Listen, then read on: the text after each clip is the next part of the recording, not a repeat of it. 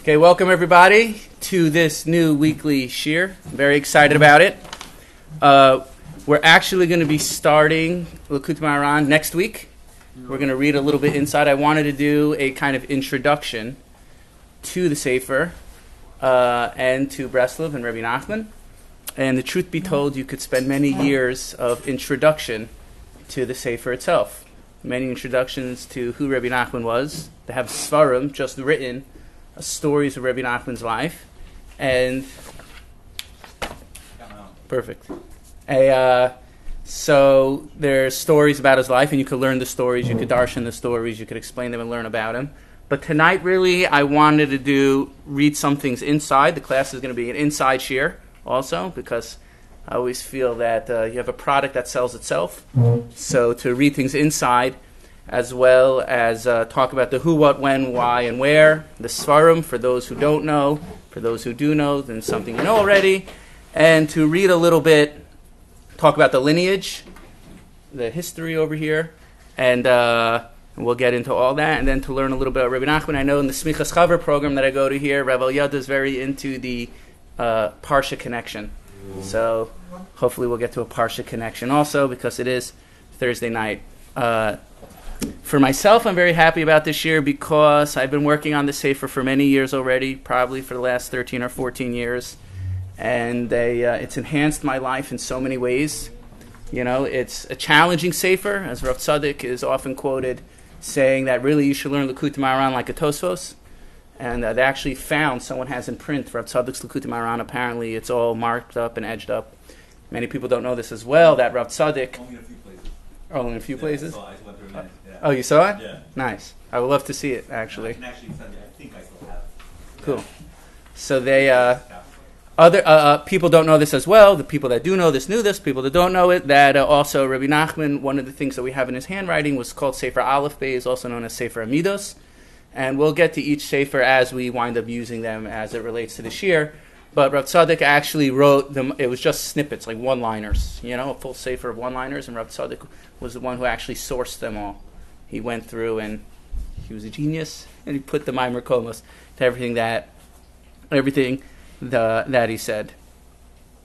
Uh, talk a little bit about the Svarim over here, and we'll talk about also how they were made. Uh, one is the main one, if you could say there's the main one, is Likutei Moharan. Uh, there's two sections in Likutei Moharan. It was one, the first section is known as the first section, and that was printed during uh, Rabbi Nachman's lifetime. The second section is known as Tinyana, which was printed after Rabbi Nachman's lifetime. Rabbi Nachman himself didn't really write anything. Everything was written uh, by his student Reb Nassin. As I like to say, as the Gemara says, "V'tan du l'mesav armalu." It's better to have two than one.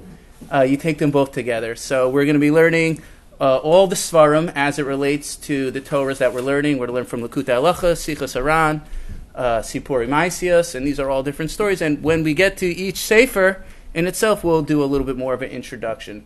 But it's very important to state emphatically that Rabbi Nachman said himself, if not for Reb Nassin, not a single word of my Torahs would have survived. Which means uh, he felt that Reb Nassin was the, and he said this expressly, he felt that Reb Nassin was the perfect student, uh, the perfect keli, the perfect vessel to receive his Torah. And he was very, very happy. He said he longed to have such a student like this. And uh, as it could be said, the uh, Pnei, the Gemara says Pnei uh, Moshe was Pnei Achama, Pnei Yeshua was the Pnei Alavana. So it certainly could be said over here as the moon reflects only the light of its sun, of the sun. Yeshua was direct reflection of Moshe Rabbeinu. And so too over here, it's understood that Reb Nassim himself was a reflection of embodiment of really what Rabbi Nachman wanted.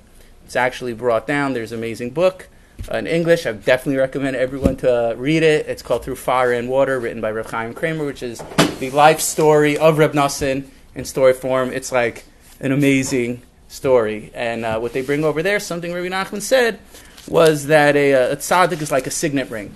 That uh, when you look at it straight, you really can't read what it says in the signet ring. Only when it imprints itself, then you could see how it's embossed. So it's the same thing. Only by looking at the students of a uh, Rabbi Nachman, you could see the embossment, the imprint that the tzaddik had on his students. So that's a little bit on uh, the Svarim. And again, once we take each Sefer as it goes, we'll, I'll talk a little bit about the history of that Sefer and how it was written.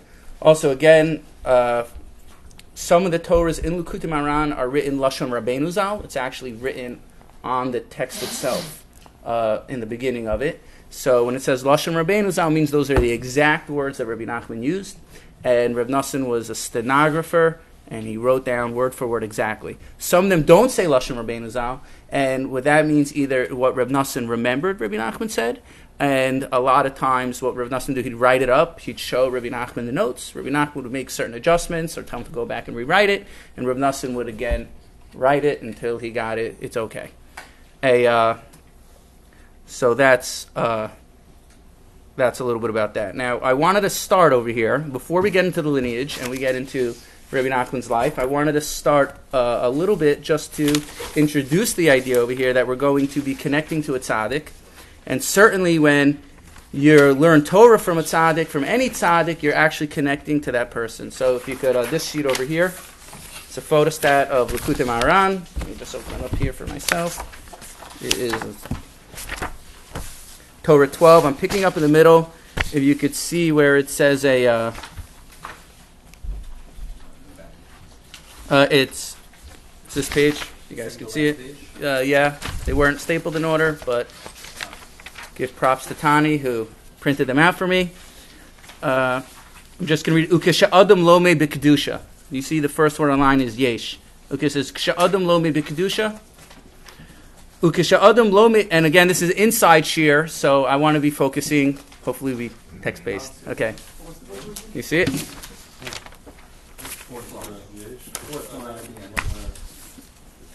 Uh, so this is uh, Torah 12 in Likutei Moharan. Uh, Ukisha Adam Lomed, and this is just the idea of that uh, learning about the tzaddik, learning the Torah, you're connecting to that person himself. It's not just like, you know, a nice idea. Like if you learn math, do you connect to Einstein? Do you connect to the math mathematician? When you learn Torah, you're connecting to the essence of that person. And I'm just going to read this inside. Eze din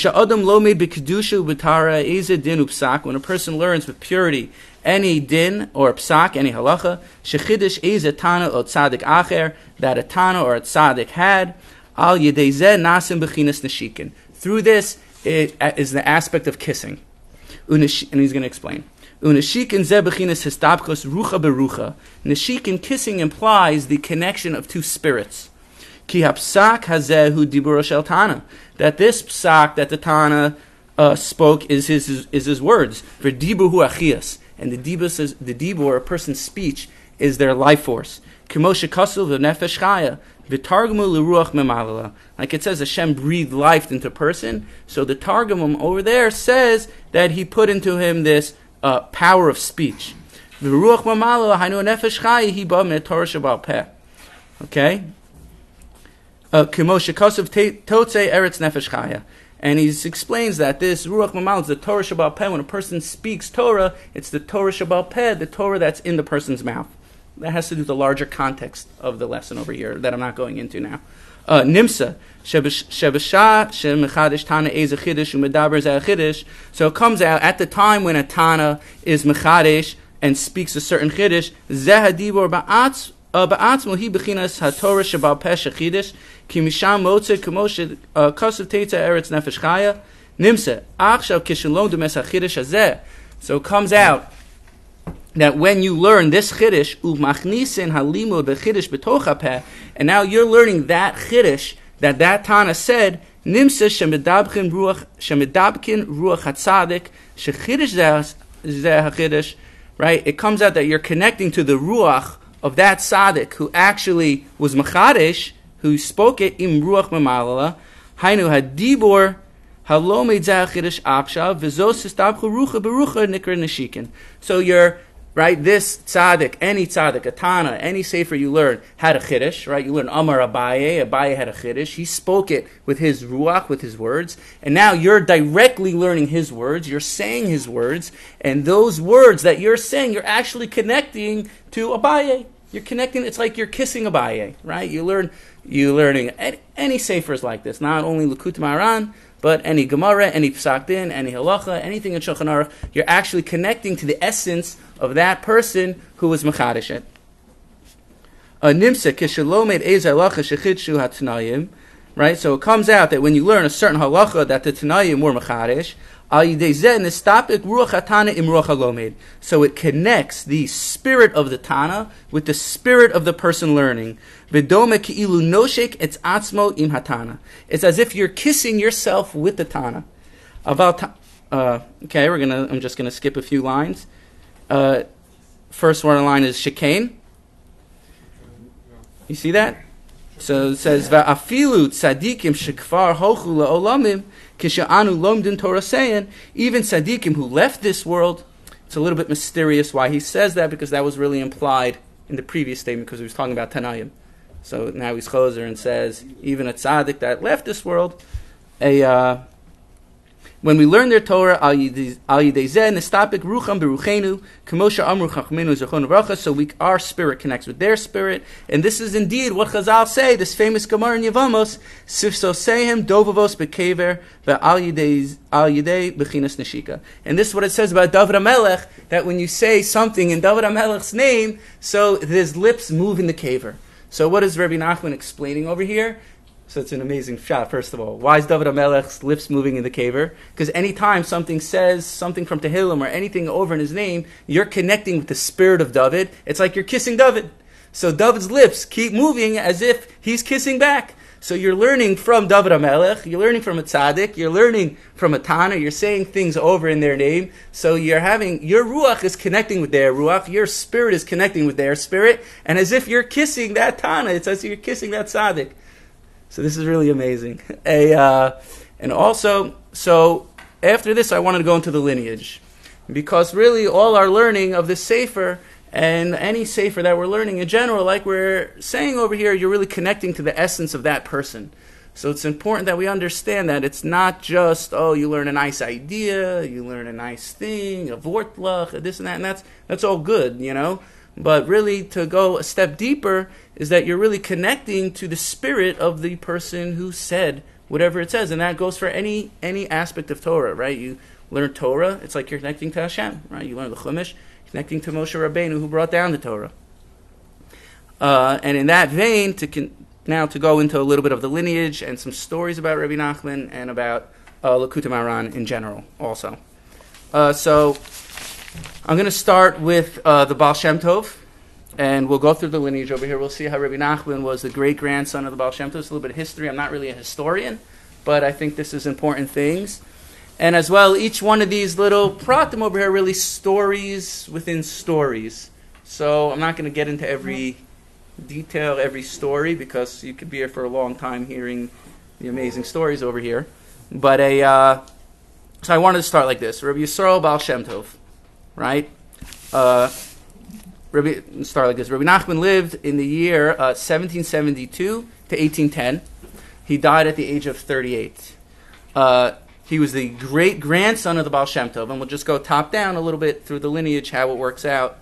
Uh, the Baal Shem Tov uh, had a, two kids. He had a daughter named Udal, or Adul, or Adele, uh, and he had a son, Tzvi. Tzvi was actually a businessman. Uh, he said Tzvi's neshama has nothing to mitakin. It's totally fine, and he wasn't wasn't his Indian to be osik with Hasidim in the way. I mean, it wasn't like the permutation like it is now. It was just totally different. It was just Baal Shem Tov and a few chevra. Uh, but either way, uh, he had a daughter Adele or Odo. Uh, Odo had three kids, uh, three very famous kids, and they're all buried in Mezbush in the same Tzion as the Baal Shem Tov. Uh, one is the Degel Machane Ephraim, as they call the Degel, right? The Degel Machane Ephraim. The other is Rabaruch Mimeshbush. And the third is Fege. We're going to see that. Fege was, Rabbi Nachman ben Fege was Rabbi Nachman's uh, mother. Uh, but again, the Degel Machane Ephraim was the, I think it was the, uh, one of the first Hasidic Sfarim ever printed. I think the Toldos Yaakov Yosef was really the first one, but the Degel is actually one of the main sources that we have for the Torah of the Baal Shem Tov. And they, uh, so again, Odo had the Degel Machane Ephraim, Fege, and Rabarach Mejbush, and Fege had uh, two kids, Rabbi Nachman, and they had a son, Yisrael. Uh, Yisrael had passed away. It's a whole story, but uh, again, I'm not going into that. Now, a little bit, some more genealogy over here. Uh, Rabbi Nachman had a student uh, called Nachman uh, Maharadenker. uh, Nachman, who Rabbi Nachman was named after because that was his grandfather, but we'll talk about the lineage over here. Nachman Hardenker, uh, he's actually buried in the old cemetery in Tveria. For those that have been there, uh, there's a section for the Talmid of Al Shem. There's also a section for the Talmid Agra, and they uh, so uh, was buried there towards the end of his life. Again, it's a story how he got there. We always want to go there. Just the Baal Shem Tov always told him no. Finally, one day he was in the Tzion after the Baal Shem Tov died, and he was talking uh, to the Baal Shem Tov, and the Baal Shem Tov said, "Now you could go." And he went there, and he lived out his life there. Uh, and again, these are there's tons of stories surrounding each one of these relationships and who each person was. Uh, so Nachman Mahardenka had a son named Simcha. Okay, uh, Nachman Hardenka's wife, I don't know her name. Uh, that's the truth, but I don't. I'm not just don't know her name. Mrs. Nahardenko. Mrs. Mardenka, right? Uh, so they had a kid named Simcha. Okay, uh, she died. His mother, Nachman Hardenka's wife, died 30 days after childbirth, and this is a whole story in its own right. Again, not going into it for time's sake. Uh, after this year, you can ask me. I'll go into all the stories. Okay, and they uh, so they had a son, Simcha. Since Simcha's mother died, Nachman Hardenka's mother died. Uh, he didn't really know what to do exactly. He was always doing missions for the. He was a student of the Baal Shem Tov, Nachman Hardenka, and he didn't exactly know what to do, and it was getting harder on him as the kid was getting older. So the Baal Shem Tov said, "You should, uh, Udo, my daughter, uh, will raise your son Simcha." So you see that Simcha, the father of Rabbi Nachman, right, uh, married, is going to marry Fegi, Fega, the daughter of Udal. So they were grew up actually in the same house as each other. Everyone with me? Is it clear?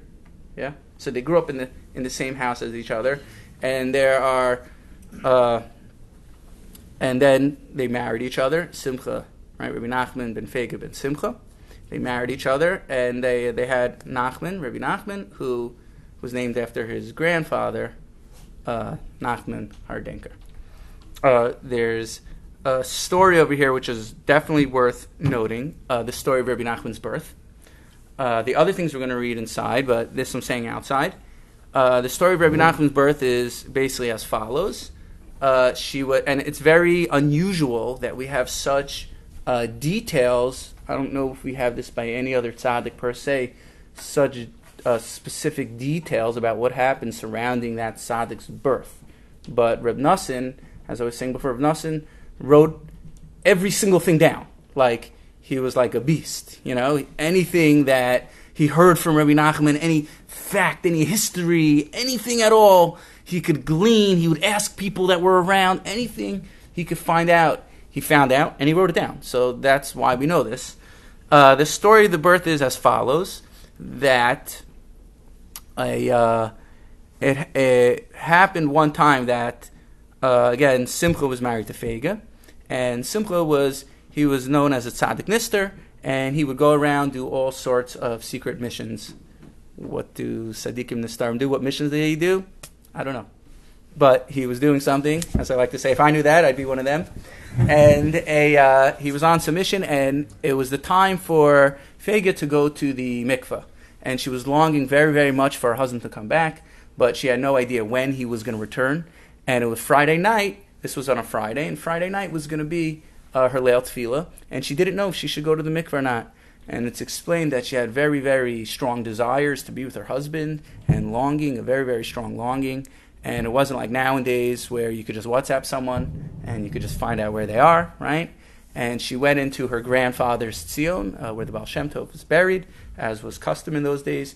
And she was davening and longing and longing and longing. And with her Ruach HaKodesh, she heard from her davening that they, uh, that uh, it was coming closer to Shabbos. She didn't know what to do. And she heard the Ruach HaKodesh, your husband's already in the Tchum Shabbos, you could go to the mikveh.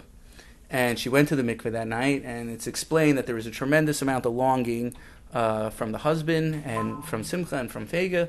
And it says that night they conceived the neshama of Rabbi Nachman, and nine months later, uh, Rabbi Nachman was born. So you see already that there was there was tremendous, tremendous amount of longing. It's explained over here and desire to unite with her husband, and it was through this longing that Rabbi Nachman, one of his whole things was teaching a Jew how to long and to come close to Hashem. So it could be said that precisely because you know this kind of embodies this story a little bit embodies who he was and how he was able to bring out the longings and the desires of uh, every Jew. Amazing story, amazing Misa, right?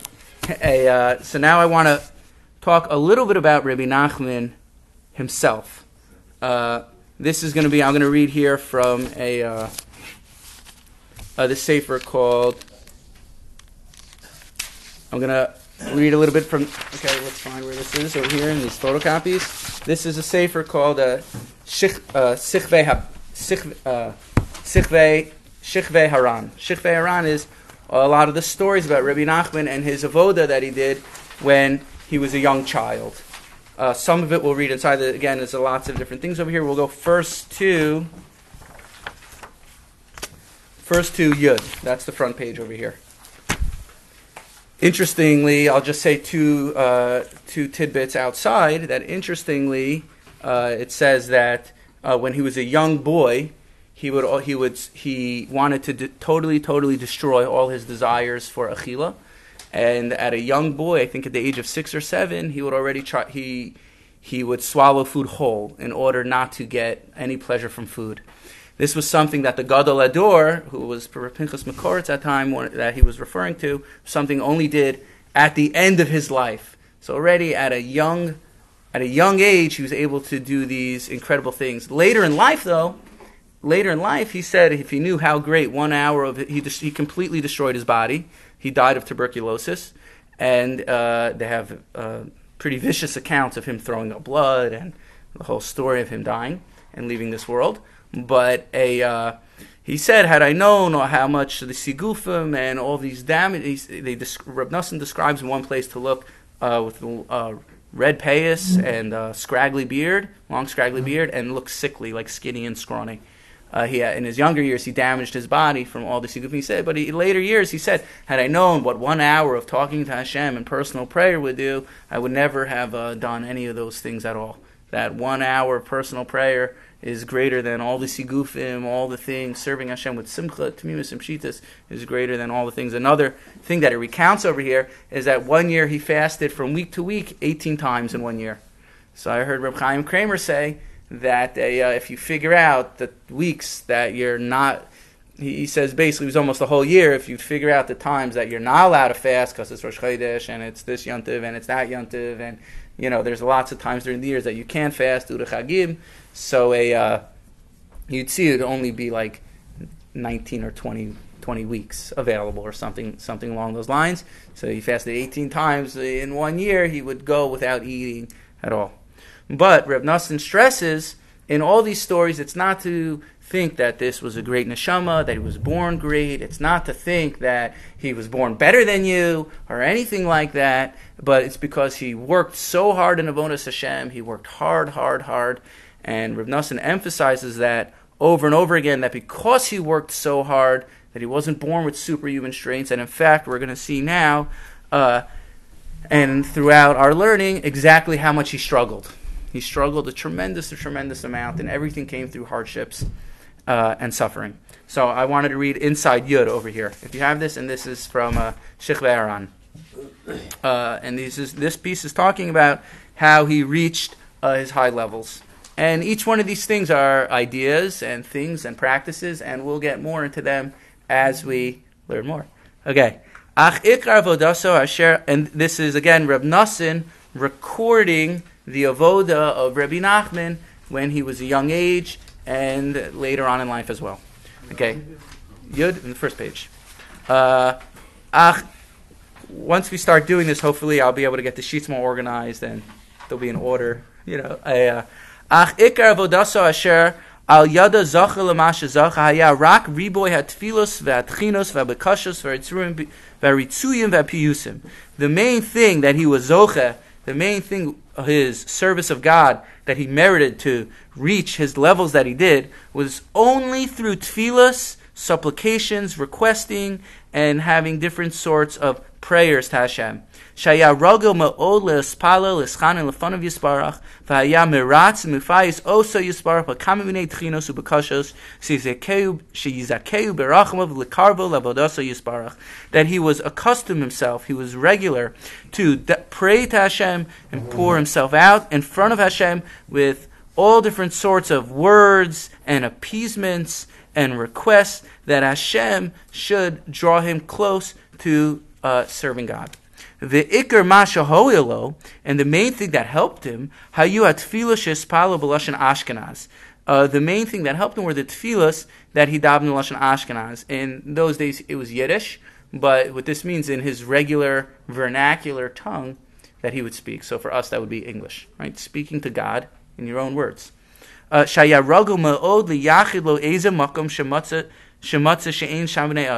that he would constantly who would accustom himself to find a place where people wouldn't go. He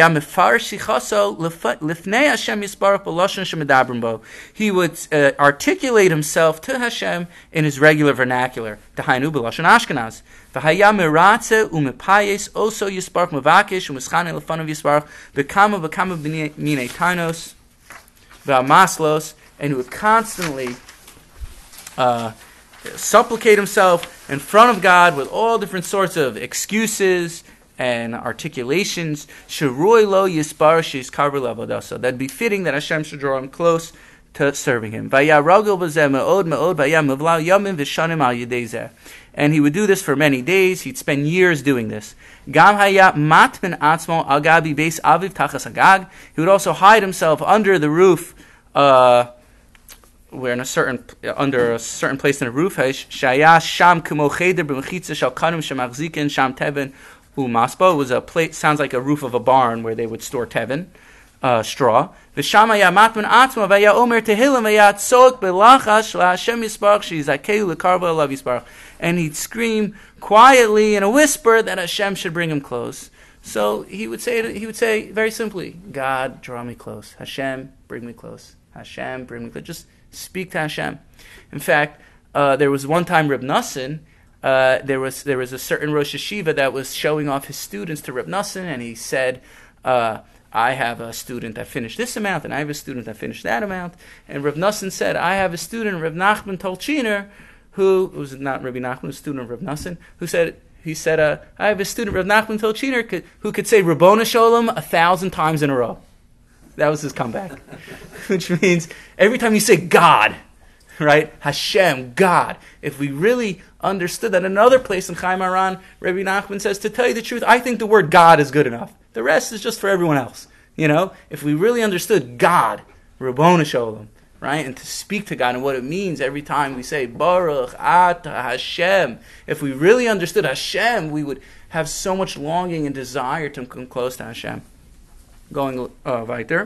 והכלל שכל מיני הבקשות שבעולם שנמצאים באיזה ספר שהמצוי בינינו, הכל כאשר לכל. לא הניח שום תחינו בקשה שלא אמר כמה וכמה פעמים, right? Any sefer that's found in front of us that we have that incorporates tefillas that he would not put down, right? There was nothing that, no tefillah they didn't say. Hein tehillim, whether it was tehillim, the sefer Shaarei Tzion, or the sefer Shaarei Tzion, had fasim b'sudurim g'dolim, usharmine b'kashas chinos, the uh, that are printed in the larger siddurim, uh, different types of tefillas, afilu hatchinas and fasim l'shan Ashkenaz, even the tefillas that were written in Yiddish, kulam mela amram. Uh, he he would he would constantly say these. Lomar and more things that he would say. Lomar kulam. And uh, he would say all these things even in even in one shot, in one sitting. Gam lomer He would also be regular to to say Tehillim, but what he would do is he would say only the psukim. He kind of edited it. He would say only the psukim that have to do with bakasha, requests, and screaming to Hashem. Vaya omer rak psukim elu. Right. So he would just in his mind, he had everything so organized that he would just pull out the psukim and say the psukim that had to do with bakasha and sa'aka, screaming out. Vashar Omar, and the rest he wouldn't say. Vaya Omar kol apsukim mikol sefer tehillim b'pama achad. And, uh, he would also say Tehillim uh, himself. Umilvad kol zeh ikar yamash mispalo ba'atzmo. But uh, excluding in, in, excluding the the standardized tefillahs that were already written, the main thing was the tefillahs that he would say between himself. Right? What he would have regularly say in his own language to talk to God. Shaya mispal v'tonu lefnei Hashem yispar v'kama v'kama v'nei tanos tchinos v'kashos sha'amar medaito m'libo she'yizkeu sha'Hashem sha'Hashem yispar lavadaso v'zeh ha'ikar ma lo l'skut ma kach shamanu v'piva kadosh b'ferish.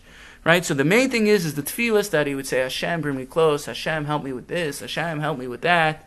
Hashem, thank you. Right? Thank you, Hashem. And the main thing is that he worked so hard in his avoda of tefillah. This is something, as Rabbi Nassan ends over here, I heard from his mouth explicitly. And we're certainly going to learn more about hisbodedus, personal prayer, how that works, a advice, practical eitzes in doing it, because it's funny we daven three times a day, but when's the last time you actually sat there and no cell phone, no sefer anything, and just spoke to God?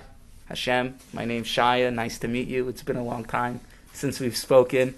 Uh, I find this odd speaking to you because I've never spoken to you before. I what am I doing when I'm davening? I don't know. That's a different story, right? But you know, Hashem, you know what's going on in my life. Help me with this. Help me with that. Doesn't have to be help. Thank you, right? And there's a higher level of tefillah. Right? Bring down your glory. Bring down your fear. Bring the geula. It's not only bakashas. Uh, from anything big to little, anything at all, and we're gonna certainly something we're gonna talk about more. One of the first times Reb Nassan uh, met Reb Nachman, among the first times Reb Nassan didn't have any shoelaces. So uh, Rabbi Nachman said to Reb Nassan, "Did you daven for the shoelaces?" And Reb Nassan was like, "The shoelaces, like, I bother God over my shoelaces."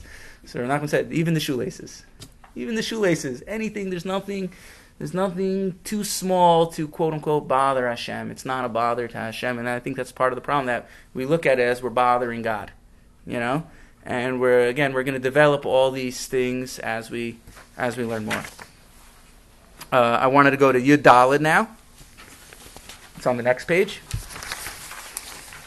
This over here speaks about again how how a, uh, difficult it was for him, and how things came. It wasn't just oh born in neshama, you know that he worked worked worked significantly hard, and to encourage us to teach us to also work hard in avodas Hashem. Okay, v'chol uh, Yud Dalid again in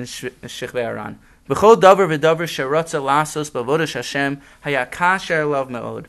Any little thing that he wanted to do in serving God was very, very hard for him.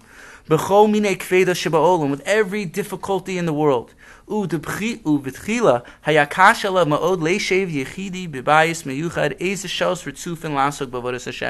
In the beginning, it was very, very difficult for him to sit alone, isolated by himself for many hours to uh, serve God. This was so difficult for him initially. This, this caused to mind when I first started practicing Hisbodis many years ago. It was like even just to sit there, like for five minutes, very difficult. You know, you think, oh, five minutes, those are very hard. You start sitting, imagine hours. And I remember I used to try to force myself to sit there, even just for five minutes. Okay, just sit there for five minutes. Don't touch your phone.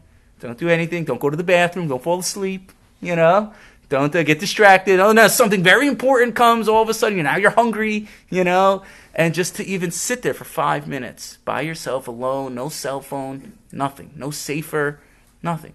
You'll find that it's extremely difficult to do. And here, Rabbi Nachman said that he would force. He, it was very, very hard for him to sit hours to do this, but yet he forced himself to do it. But he would force himself a lot. And he broke his desire again. You see how much he worked at it. The kama yom. And many hours a day he would be osik in his tzorech lasos b'chol yom. And also the avoda that he had to do every day, the regular things, right? Putting tefillin, getting up, going to davening, just being a regular Jew right? This was also very difficult. The kol kasha level was so hard. Parenthetically, I get so much chizuk from this for myself because if it was hard for him, You know, imagine me. You know, imagine everyone else. Like these are just the regular struggles that people go through. And here you see someone who gives validation to all the struggles, the difficulties of just everyday halacha, everyday doing what you're supposed to be doing, being at the right place at the right time, you know, and you saw how much he struggled with it, and this is something that we all struggle with also, right? And this is part of the chizuk that he was giving us, showing, yes, you struggle, I struggle. It's normal, right? Uh, everything was hard for him. Couldn't, he couldn't carry the yoke at all because of the weightiness and the heaviness. It was so difficult for him. And only through this advice, this is how he was able to carry the yoke of serving God. Right? People feel that the, it's crushing. It's crushing. Every halacha, you have to this, that. Every so many people feel that way that it's so difficult to just keep regular halacha, right? To just serve Hashem. You know, the, there's so many things that you have to do, and so many people feel the weightiness, the yoke of halacha. It's so many times it drives people away. They say, "Forget it. I don't need it. I'm out of here."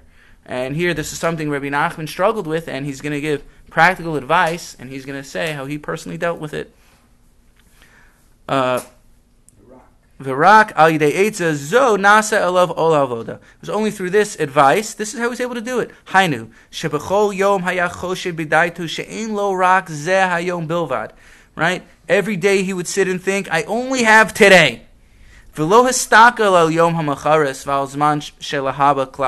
he wouldn't look at yesterday or any day in the future. I only have today. Ve'al ken haya yachol lisa alav ol avoda shel zeh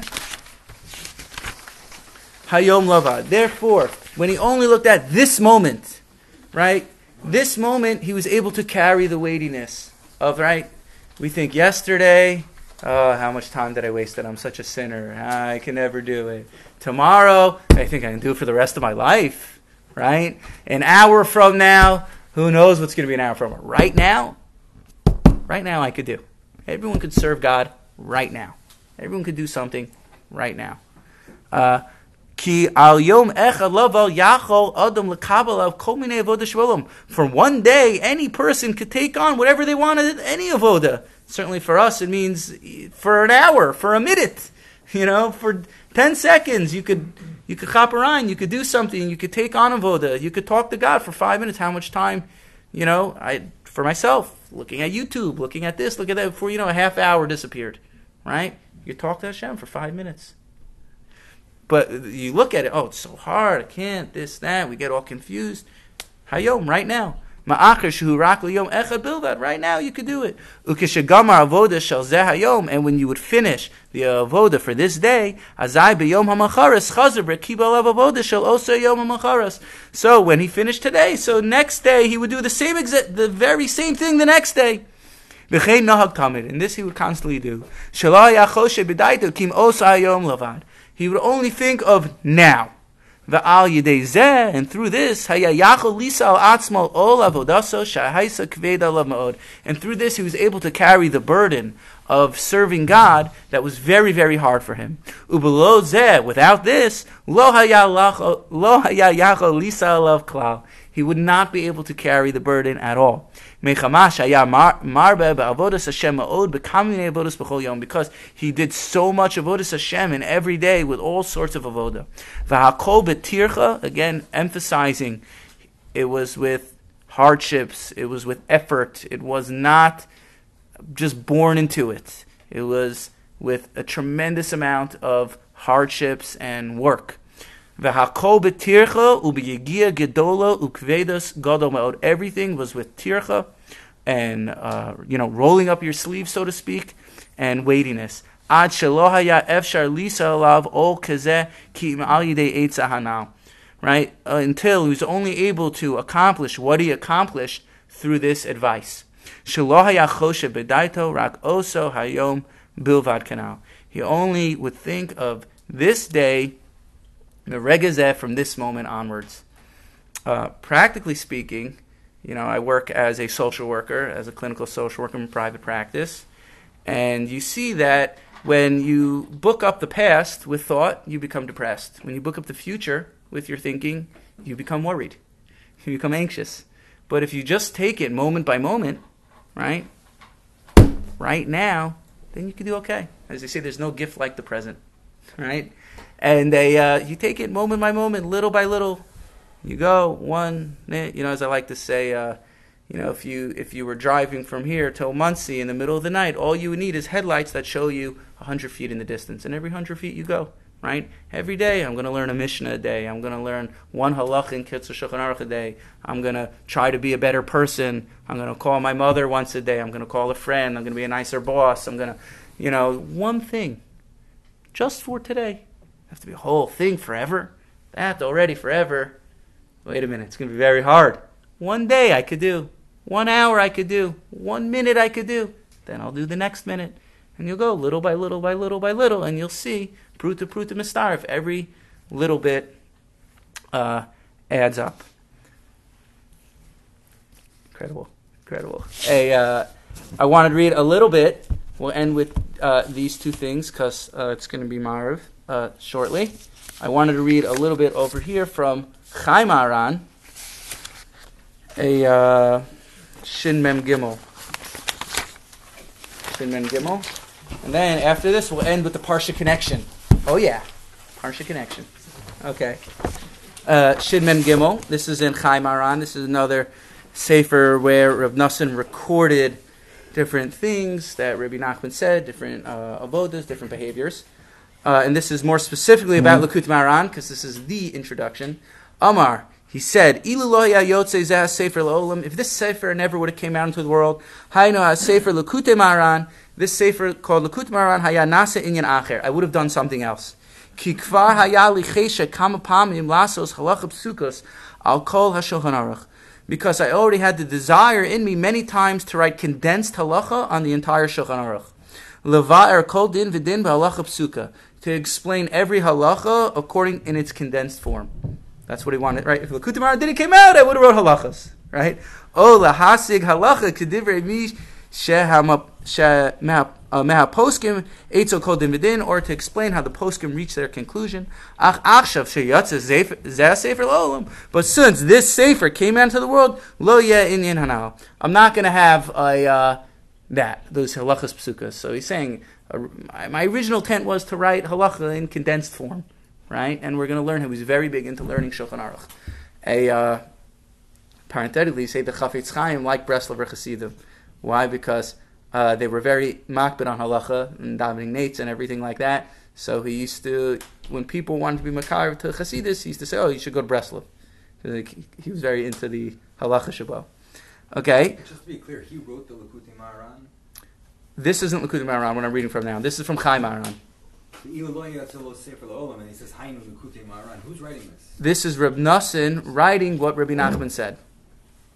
Amar, he said. Okay, he knew there was a sefer out there. there yeah, the, the first, the first chelik we mentioned this in the beginning. The first chelik of Likutei Moharan was printed during Rabbi Nachman's lifetime, so he definitely knew. He definitely knew about it. Yeah, Reb Nassan was actively working on it with him. Uh, emes a chidushim shel Gemara perish tosfos heim kalim uh, beyoser. He says, and the truth is, is that chidushim on Gemara with Tosfos is much simpler. Ve'ein echem mehem yodei klal haderech shel osar chidushim umisha yodei heim kalim ma'od. And uh, the per- people don't really understand uh, the chidushim of the Rishonim of Tosfos. And someone who does understand, he says over here, is someone who's called a kal. Someone who thinks they understand is called a kal. Why? Because really,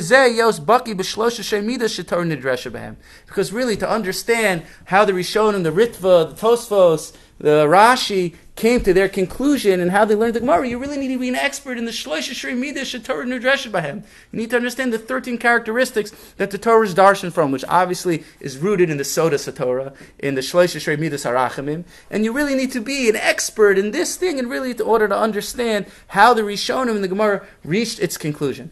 And what I like about this piece is what the deeper meaning over here is that it's showing that on every level, whether it's nigla or nister, there's a nigla and nister to that. When it comes to learning Pnimius HaTorah, right, on every level there's a pardes of Shat, Remesh, Shod, and Drush.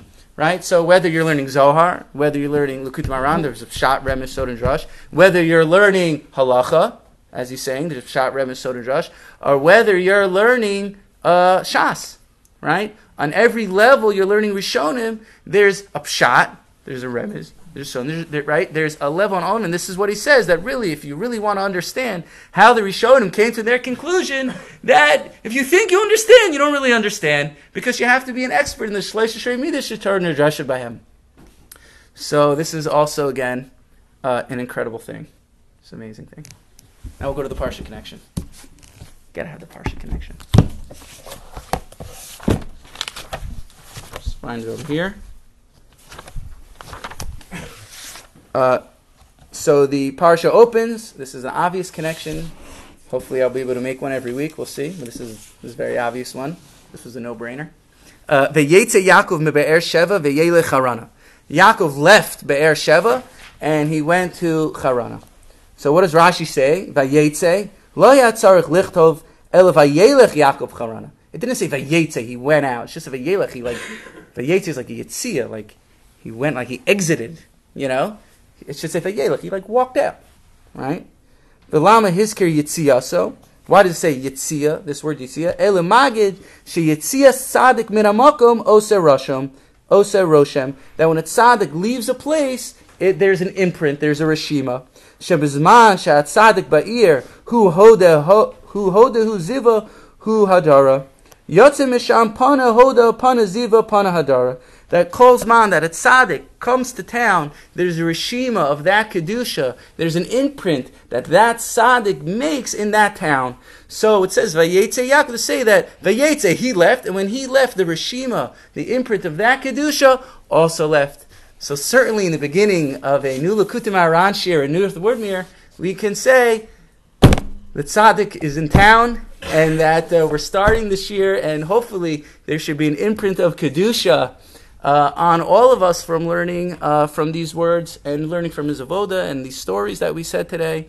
And uh, so, and he says over here, like Yaakov Avinu, that the imprint is there, and certainly it's not just a uh, something out there. It's Beferish Rashi that the tzaddik brings extra level of kedusha, hod, ziv, all these wonderful blessings that come from connecting to the true tzaddikim. Question, go. Anybody who's never learned yeah. Would you describe the Sefer as shkafa? Okay. What exactly? So, where do you? Okay, so Likutei Moharan is we were saying this a little bit before the intro to the intro that a uh, it's it's there's it's really a uh, Rabbi Nachman said all my Torahs are hakdamas, they're introductions, which means what does that mean, right? Which means that every Torah is supposed to be a, a revelatory lens which means once you learn a Torah, it's supposed to be like sunglasses. Whole life becomes that Torah. So it's all encompassing. It's not like a Sefer that every Torah is a new topic, it's a new world. There is connection, obviously, and certain ideas do repeat themselves. But the idea of the Sefer is that it's, it's it's so broad, it's so all encompassing. It's not just the vortlach on the parsha, like oh, you learn a thing, oh, nice idea, cute, you know, you shut it. It's something that is a very difficult sefer to learn. There are easier pieces.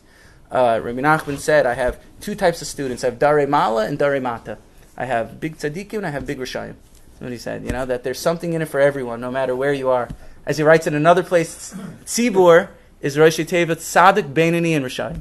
You have to have everyone. You take everyone together, like the chelban of the bad smelling spice.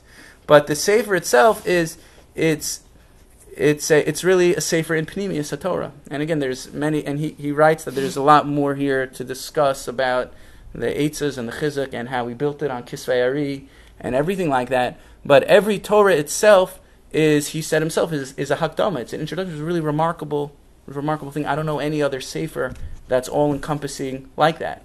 He said, "My Torahs." I was. We were talking about this before. He said, "My Torahs. It's hard to, for me to be mislavish my Torahs. Means to even bring it down in words from the higher places and the higher elevated worlds, uh, worlds that he had entered, and he was drawing Torah down from these places. very, very hard. That's why you find by a lot of the big tzaddikim, they didn't write their own stuff. Other people wrote it because they couldn't. Moshe had a lisp, right? The Maharal explains he couldn't express himself. So every Torah here is supposed to be like sunglasses for life. That you put these on, and now life you start seeing everything through those lenses. And I'm hoping, as part of this year, that that will happen for everyone as well as we as we learn this year. Everyone will start seeing, oh, that's like this, ah, because it's so broad, it's so all encompassing that you start seeing it in all different areas of life. Does that answer your question? Shkach, everyone. Any more questions? We have any more questions? Comments, questions, letter to the editors? Three minutes. That story uh, of Rav Nachman Horodenker, is that the one that Shlomo talks about? That uh, where she was davening when she was giving birth. That, give me thirty days. Give me 30 days, yeah. That's the one. That's the one. Oh, you should have asked Shit. forever. Correct. That's the one. Okay. As Baal Shem Tov said that. He said on her, he should, she should ask to live forever. Yeah. Yeah, but I'm saying I heard that story from Shlomo. Yeah, That's, uh, The concept of living in the present and having mindfulness and Yeah. uh, social work, that's a tool that you probably uh, try to develop for anyone. It's it's it been seems to me that this it's that been touches on this, this touches on that. I don't know. it's been said it's been said that uh, all the psychology could be found in Rabbi Nachman, you know, and as I like to call it, the uh, psychologist of the soul, you know, Yeah. mindfulness, being present, When you were sure. saying that thing, uh, take it moment by moment, day by day, I was thinking how ahead of his time he was. It's unbelievable. Like that's. I'm not even thinking psychology, but there's so many areas that that, that is the. Yeah, yeah. Just for today. That's Alcohol Anonymous. Like just for Just for today, That's how yeah. I quit smoking. I didn't quit forever. I quit for now. You know what they say? I quit every night before I go to bed. I just start again in the morning. Yeah.